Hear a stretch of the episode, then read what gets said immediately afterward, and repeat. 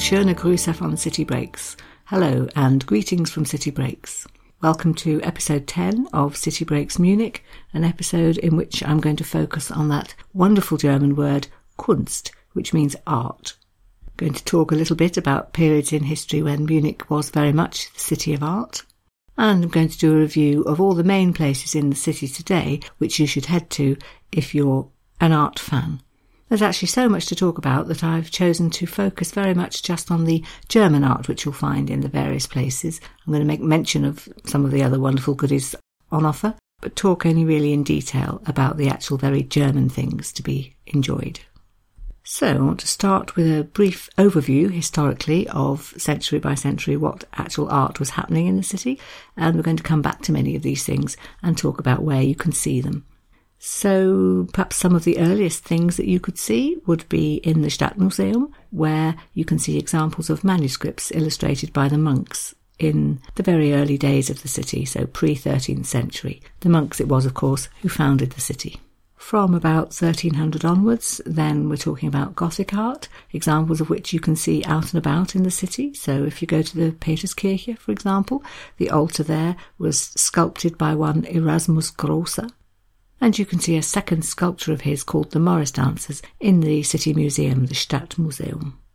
A bit later on, in the Renaissance period, come two of the really very well known German artists, both of whom you can see examples of in the big galleries. So that would be Albrecht Dürer and Lukas Cranach the Elder.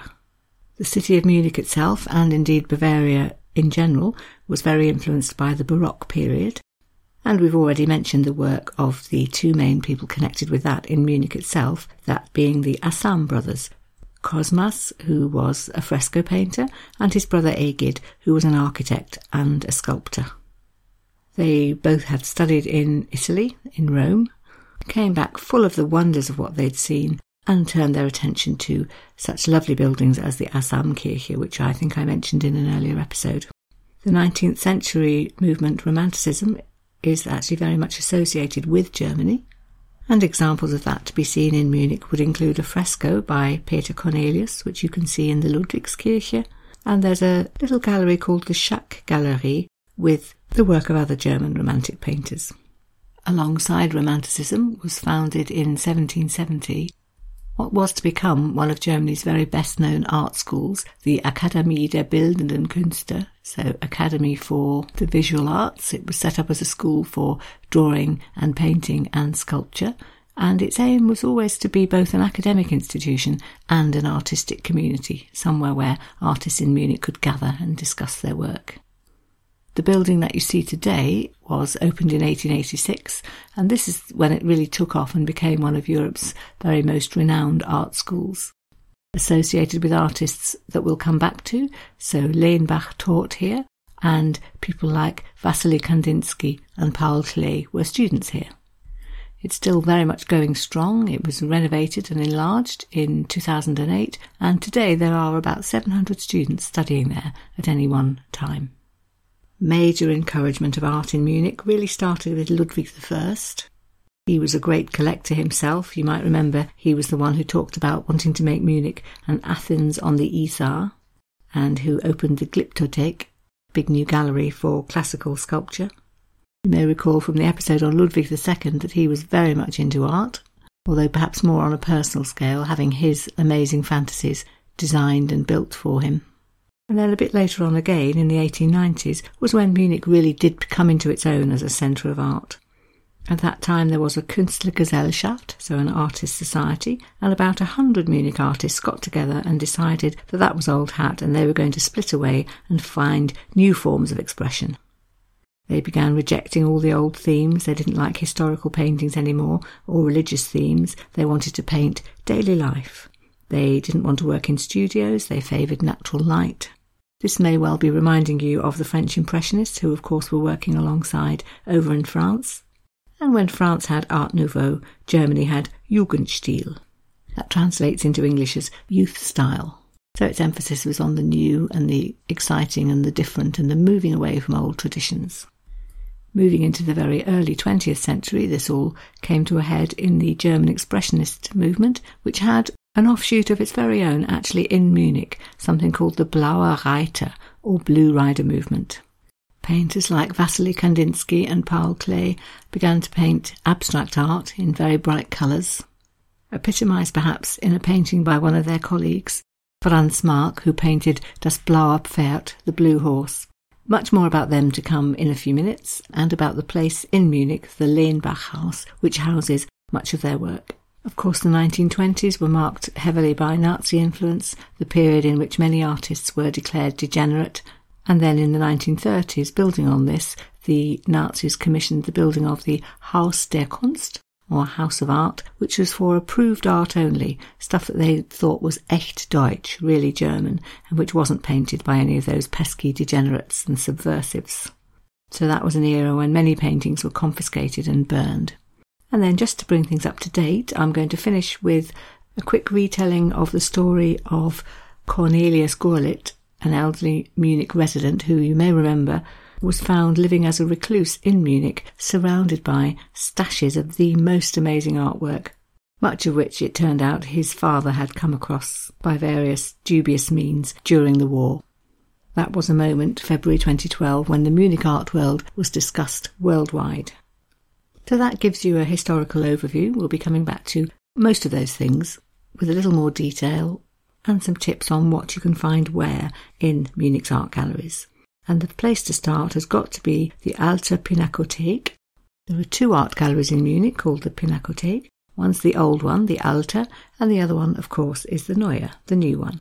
And this one, the Alte Pinakothek, is the city's main gallery, which houses art from the Middle Ages up until the 18th century.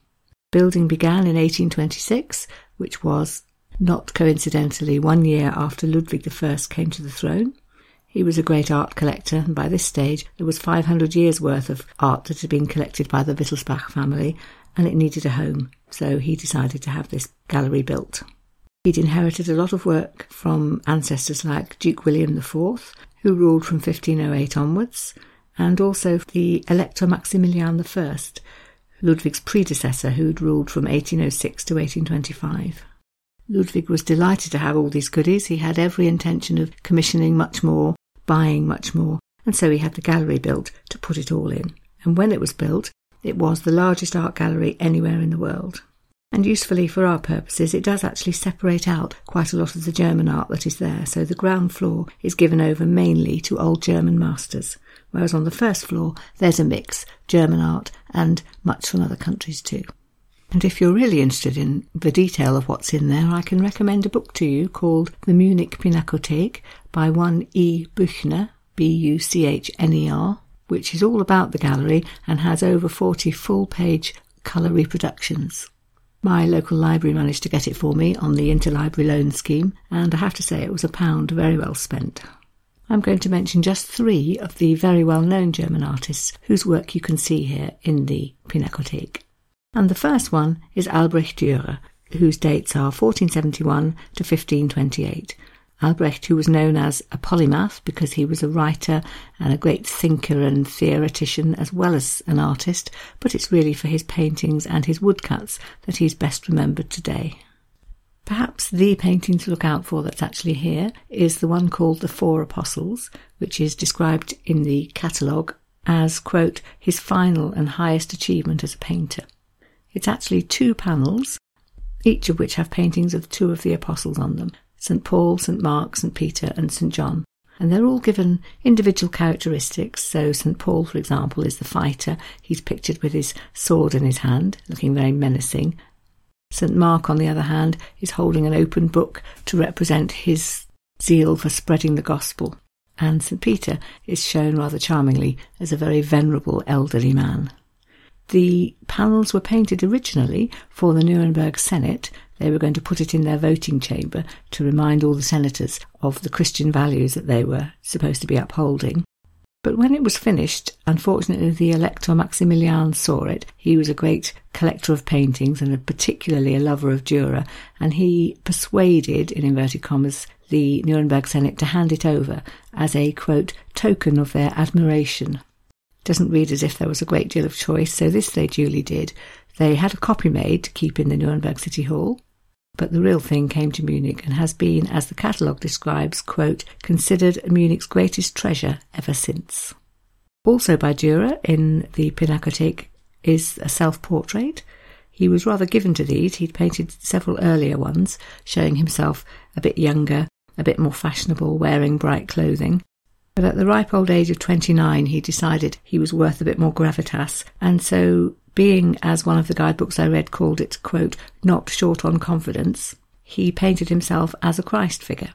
This portrait is painted from the front, fully face on, which was quite unusual for secular portraits in those days.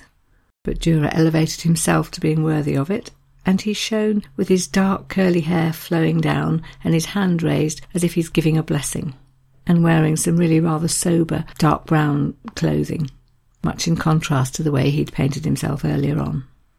And then a third Dürer painting, which is here, is called The Lamentation, and it's a picture of the dead Jesus just been taken down from the cross, surrounded by his mother, Mary, and St. John, and Joseph of Arimathea, and other people. St. John and St. Joseph are both pictured holding vases, which would have been full of perfumed ointments because they were preparing to get the body ready for burial. A second artist, born about the same time as Dürer, but who in fact lived about 20 years longer, died in 1553, is Lukas Cranach the Elder. He didn't actually live in Munich. He was born near Bamberg. He worked mainly in Wittenberg, where he ran a large art workshop, and he was known particularly as being associated with the Reformation. He was actually a friend of Martin Luther, painted his portrait, which isn't here, that's in Berlin, I think, and many other religious works, but he also did paint secular subjects. And here in the Alte Pinakothek, there's a picture by him called Christ on the Cross. This was a favourite theme of his. He'd painted it a number of times. It was very much a Lutheran theme, a Reformation theme, because by painting Christ on the cross, you're making the point that man is redeemed by Christ and not by the Catholic Church, as leaders of the Catholic Church would have had you believe. This particular painting shows Jesus on the cross and the two criminals being crucified alongside him, and then down on the ground is his mother Mary being supported by St. John. Obviously, a sombre painting, praised in the book on the Munich Pinakothek for its, quote, mastery of line, intense glow of colours, and serious mood. Another favourite religious theme of Lukas Cranach, of which there's one example here, is Madonna und Kind, or Madonna and Child. He painted a good number of those, about a dozen it's thought, and they're now scattered all over the world. There's one in Washington, one in Moscow, one in Basel in Switzerland, and this one which is here. Another theme, a secular one this time, that he painted many times, believed to be about 40 in fact, is that of Lucretia. Lucretia, who as legend had it was a Roman noblewoman who was raped by the son of the Etruscan king, and who went on to commit suicide, stabbed herself to death. Lucas Cranach seemed very taken with this. He painted so many versions. The early ones were generally clothed, and the later ones, like this one, were nude. In fact, it's believed that this one, which is actually life size, was originally painted nude, and then in about 1600, somebody using what was called in one of the guidebooks I read, quote, a Puritan brush, added in clothing, painted a skirt over the top which was then removed again in 1919, so it was restored to the form in which Cranach had decided to paint it.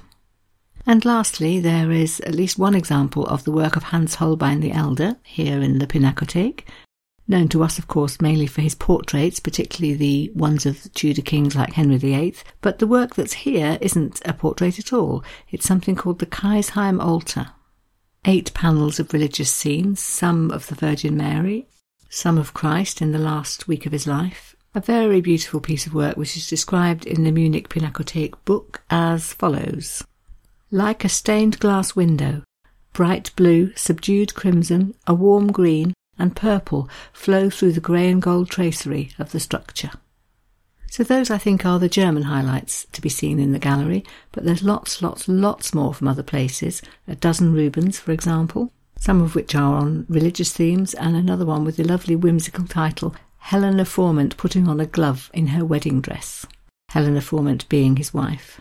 There's Bruegel, there's a Rembrandt self portrait, and a number of other pictures, and lots and lots of Italians Giotto, Fra Angelico, Lippi, Botticelli. They're all there. Raphael, Titian, Da Vinci, a feast of goodies. So if you have time, do have a look at all of those as well. But if you're a bit short of time, you could just focus on the German examples, which I've mentioned. The, if you like, twin gallery then is the Neue Pinakothek, which was founded by Ludwig I and which specialises in 19th century art onwards. So Rococo, Jugendstil, and works by probably Germany's best known romantic painter, Caspar David Friedrich. He was actually born in Sweden, but he later settled in Dresden, and his paintings have a very romantic German feel, landscapes, and a real emphasis on emotion and feelings. He himself said, quote, The painter should paint not only what he has in front of him, but also what he sees inside himself. So think skies, landscapes, barren trees, mists, old ruins, to mention just two of the paintings of his that you can see here, one's called The Garden Bower, which shows two figures in a garden gazing through an archway of foliage onto a Gothic church. And you, as the viewer, are standing behind them, so you feel you're in the picture too. You too are looking out through the bower. And then there's his painting called The Summer, which shows trees in the foreground and lakes and hills beyond. And if you look carefully, I actually nearly missed them two small figures in the bottom right hand quarter of the painting, in an embrace, two little people dwarfed by the massive nature stretching into the distance. Other German highlights to be found in the Neue Pinakothek are the Expressionist Gallery and a collection of so called degenerate art, things that the Nazis had rejected. And there's a collection in the basement on applied design, which includes the Bauhaus movement. And then, just as in the Alte Pinakothek, there are lots and lots and lots of goodies from other countries. The French are very represented here, so Manet, Cézanne, Gauguin. There's some Van Gogh, some Picasso, some Dali. I'd like to make a quick mention of a smaller gallery called the Schack Galerie, S C H A C K, which holds a private collection of very German paintings which belonged to Adolf Friedrich von Schack and mainly focuses on 19th century romantics. So if you want to see particularly Moritz von Schwind's fairy tale paintings full of enchanted forests and turreted castles and the like, then that's the place to go for that. And a gallery you really shouldn't miss is the Lenbach House,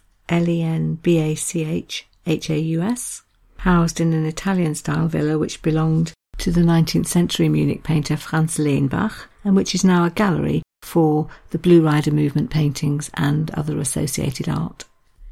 Another very interesting book I read is called Munich the Golden Age by one Rainer Metzger, available in English. Very good on 19th century Munich and how it was that things came together to make Munich really a capital of art.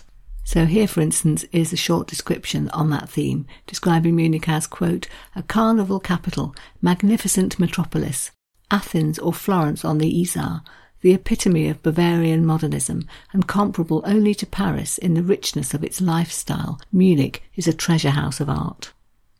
The Kunstverein had been founded in 1823, but by 1900 there were 6,000 registered members including, according to one of the books I read, quote, the crowned heads of half a dozen European states. So all of that's a measure of the excitement that was felt in the art world in Munich. So this is the era of Jugendstil, of Expressionism, and particularly the Blue Rider movement. So where did that start? In 1896, one Vasily Kandinsky arrived in Munich from Russia, and he is described in Munich of the Golden Age as, quote, a one man secession. So he arrived and really wanted to shake things up and split away from the established artists of the day and found his own movement. The same book describes his various job titles as, quote, artist, theorist, curator, teacher, designer, critic, magazine editor. In 1909, he was one of the founder members of the Neue Künstlervereinigung, so a new artistic movement, and by 1911, he was founding his own movement called the Blauer Reiter, the Blue Rider, himself a collection of like minded artists, and it started with an exhibition. In fact, they only had two exhibitions in total. The first one showed 43 different works by people like himself, by Franz Marc and August Macke. And by the second exhibition, the same group had been joined by Paul Klee. The Blue Rider movement chose their name very carefully. One of their theories was about the use of colour. They thought colour could be used to express emotion, and for them, blue was the most spiritual colour. and the, the Reiter part, the rider part of the Blue Rider movement, was also carefully chosen. It was meant to show that they were moving away from the contemporary art scene. They generally began to move away from depicting reality. They wanted more to express feelings. They often did that through the use of abstract shapes. They were certainly into very bright and unusual colours blue horses, yellow dogs, that sort of thing. There's a whole collection of their paintings in the Lenbach house. Perhaps one that most epitomises what they were about is the one called Blaues Pferd, the Blue Horse, by Franz Marc, which is recognisably a horse, but painted in blue and against a background of hills, but which are just suggested by waves of unusual colours, yellows and pinks and greens. Likewise, there's a Paul Klee painting called Rosengarten, the Rose Garden, which has got swirls of paint to represent the roses in it, but they're lost in blocks of other colours, pink and red and purple, more reminiscent of a cityscape, really, or piles of objects. Definitely more abstract than real. There are a lot of Kandinsky's paintings as well, and they get more and more abstract. So one of his earlier paintings of a concert is called Impression, Impression, and that's followed by one called Improvation, Improvisation, which shows some black stick-like figures walking along in a in a wash of waves of colour. Later on, he did some totally abstract paintings with titles like Bild mit schwarzen Bogen, so picture with a black arc, and you can see the black arc in the middle of the painting in the midst of a jumble of abstract shapes and bright colours that don't seem to me to represent anything much at all.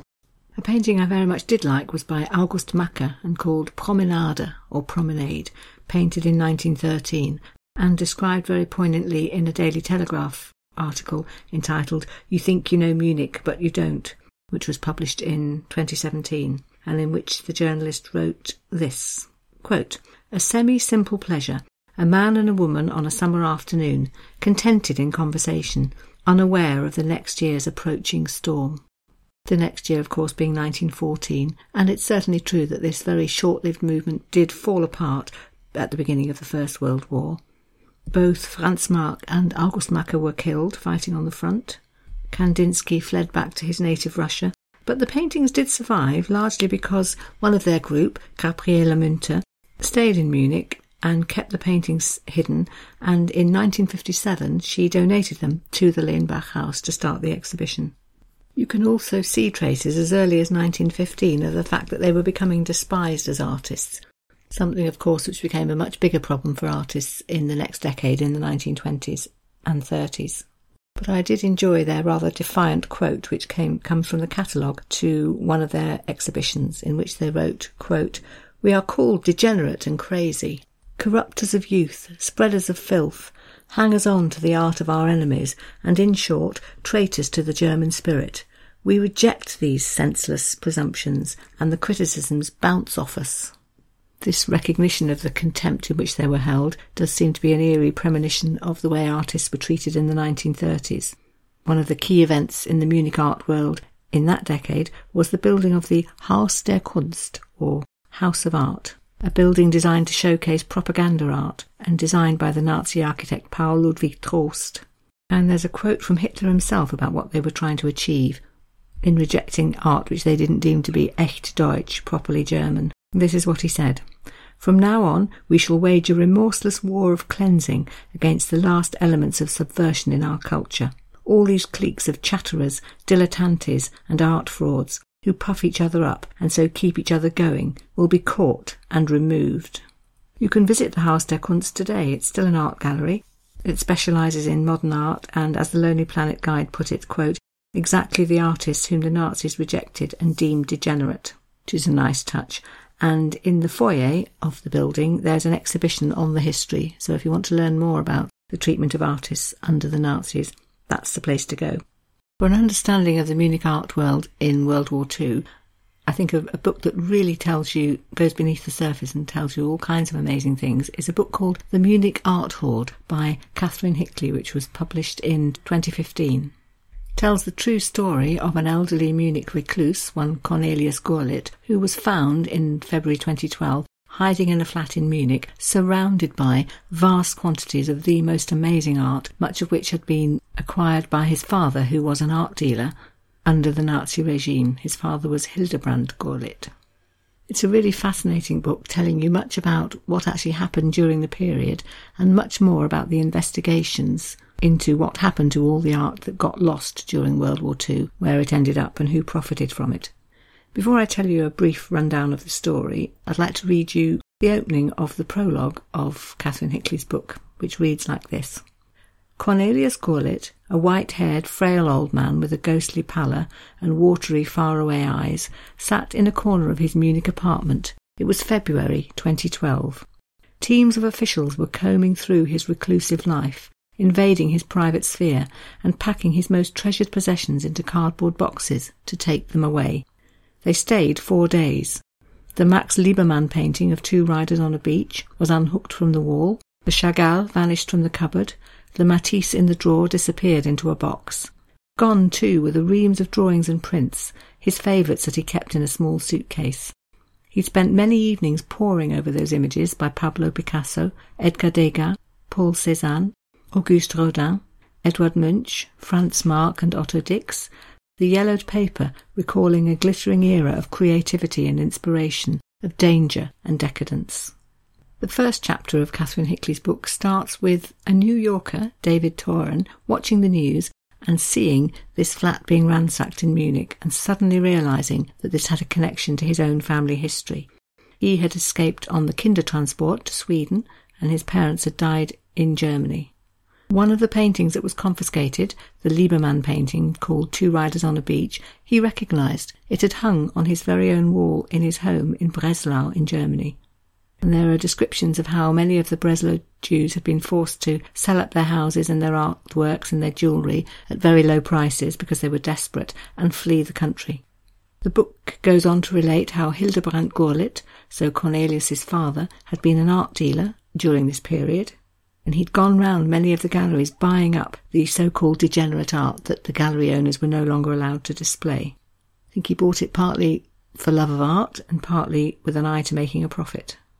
There are descriptions of Munich in 1937 and things like the exhibition of degenerate art which was held, paintings by people like Klee and Marc and Kandinsky, and quotations from the catalogue telling us what the Nazis thought of it. For example, quote, Around us you see the spawn of madness, irreverence, incompetence and degeneracy. What this show has to offer awakens shock and disgust in us all tells how Goebbels himself organised a purge on all the art he didn't like, which he called This Poison, and about which he said, quote, No picture shall find mercy. The book then moves to France in 1940, which of course was occupied by the Germans, and tells how many galleries there had set up showing some of the objects which had been plundered from French Jews, including families like the Rothschilds. Jewish galleries were looted, one, for example, belonging to a man called Paul Rosenberg, who had a whole collection including Delacroix, Cézanne, Monet, many others. And these things were bought up very cheaply by German dealers like Hildebrand Gurlitt and stashed away, possibly partly for his own pleasure and partly for profit. There's a description in the book of how Hildebrand hid many of his treasures in the countryside once the British bombing started, and how after the war he was investigated by something called the Art Looting Investigation Unit, but which he managed to dodge out of. He falsified some of his records. He said he didn't know anything about any of this, even about paintings which were later proven to have been bought by him. At one point, he was actually charged with being, quote, a profiteer, but the charge didn't stick and was later withdrawn. And when he died, it was his son Cornelius Gurlitt who inherited all this loot, and who lived with it in his flat for decades. In 2010, Cornelius was stopped crossing the border between Switzerland and Germany they had noticed him toing and froing frequently and realised that he often had 9,000 euros with him, which was just under the permitted limit. And so they began to think he must be up to something, and investigations began. And this culminated then in the discovery of this hoard of paintings in his flat in Munich. There were headlines in the newspaper of things like sensational find after 70 years. It was discovered later that he had a second house in Salzburg, where another stash was found, and in total some 12,000 works were seized, about half of which were thought to have been looted. And that left, of course, the great conundrum as to what should actually be done with all this art. And actually, that unleashed a much wider discussion about what museums generally, who were known to have art that had been stolen, what should they do with it? Should they, 70 years later, now return it to the original families? It's all a massively complicated saga which is going to run and run probably, and about which the historian Jonathan Petropoulos, for example, has written, quote, of a network centred in Munich of art dealers and experts who had once worked for the Nazis and who were, were there long after World War II. He claims that there was a conspiracy of silence for decades, art dealers just passing works around knowing what their provenance was pro- had probably been, but buying and selling them anyway. And further complicated, of course, by the fact that the descendants, where there were any, were now scattered all around the globe. So this is a story which is still ongoing, and every now and then, if you listen out in the news, you'll probably find reference to a family having their forefathers' possessions restored to them, often after a long court case and a lot of investigation to prove that it actually was rightfully theirs. All of which is a murky, multi layered story, but it is one that does highlight the importance of Munich as a centre of art, following on from the glory days of the 19th and 20th centuries. And doesn't, I hope, stop you from enjoying the idea of Munich today as a city of art, a place where there are several really top class galleries, the Neue and Alte Pinakotheks, and the Lenbach House particularly, where you can enjoy a whole range of art, including top works by many of the world's most famous artists, but particularly seeing some very German things, right from the illustrated manuscripts of the monks through people like Dürer and Lucas Cranach, and then the Romantics, followed by the painters of the Golden Age and the Expressionists and Jugendstil artists of the 20th century, and really come away with a sense of Munich as a centre of art and culture. And on that note, in the next episode, we're going to stay with things cultural and look at how music and literature are represented in Munich. A bit of history, a few quotes, a few stories, and some ideas on where in today's Munich you can go looking for those things. So I hope very much that you'll be able to join me next week for that. And in the meanwhile, just like to sign off in German fashion by thanking you very much for listening, vielen Dank, and wishing you auf Wiederhören.